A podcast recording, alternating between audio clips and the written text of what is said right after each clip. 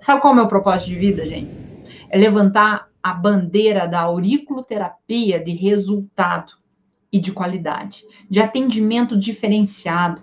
Nós temos que nos posicionar como, um, como profissionais mesmo. Não é assim, fazer um cursinho de aurículo e achar que botar meia dúzia de semente você vai resolver o problema do paciente. Não é assim.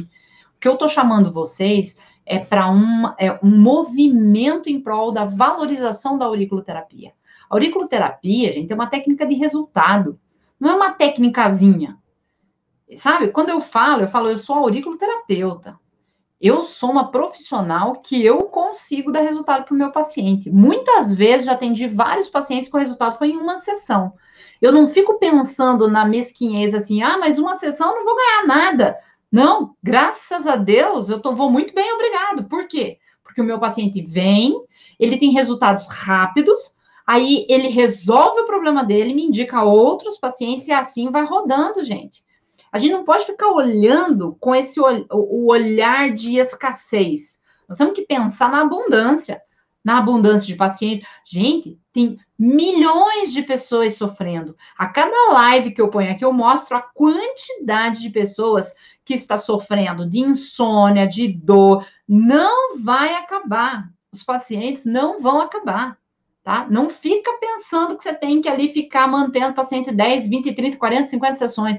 Claro que tem casos que eu preciso fazer isso porque são casos crônicos, mas é por isso que eu fiz o workshop, gente, para a gente conversar sobre esse assunto. Esse assunto tem que estar tá em debate.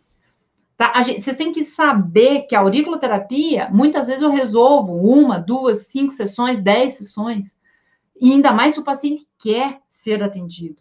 Vai fazer o seu esforço. Sabe? Aí você começa a perceber que a gente tem mais para dar. Hoje, quando eu falei com a Elisete sobre o atendimento dela, o relacionamento dela hoje é com um neurologista. Por quê? Ela indicou uma paciente com esclerose lateral miotrófica. Ela para um neurologista, para o neurologista dela, porque ela começou a trabalhar com a paciente, mas essa paciente precisa de acompanhamento. Olha o nível que a nossa querida Elisete, que é auriculoterapeuta, chegou, que não é, não era profissional da saúde, mas quis fazer uma mudança de vida. Mas só que ela mergulhou tanto nos estudos que hoje ela se diferencia a ponto de ter uma rede de profissionais onde eles estão indicando um para o outro. Da fono chegar, meu Deus, o que, que você está fazendo que eu agora eu consigo atender essa paciente que antes eu não tinha resultado?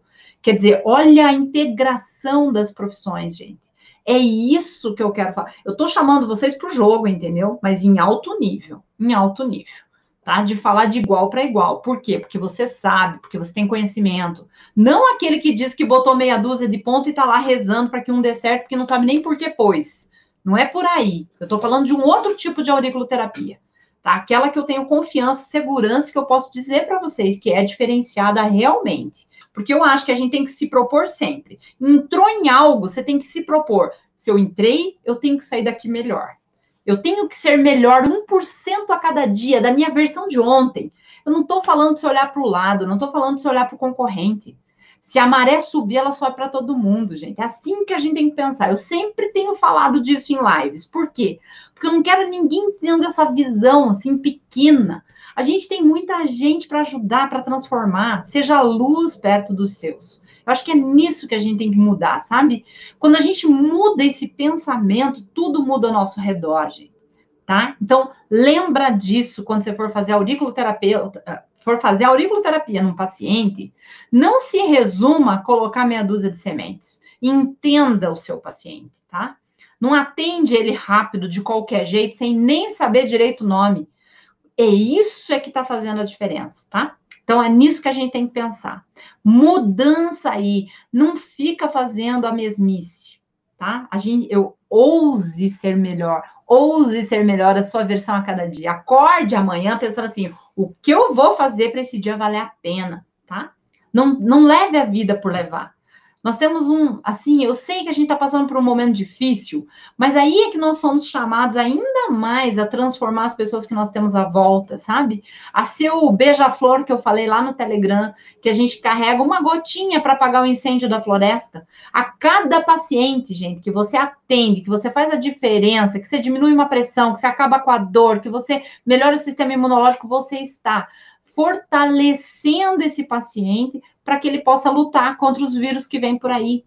Porque esse é só o primeiro que está aparecendo, a gente vai ter muitos outros pela frente. Então a gente tem que pensar nisso. É hoje que eu estou sendo chamada a fazer a diferença.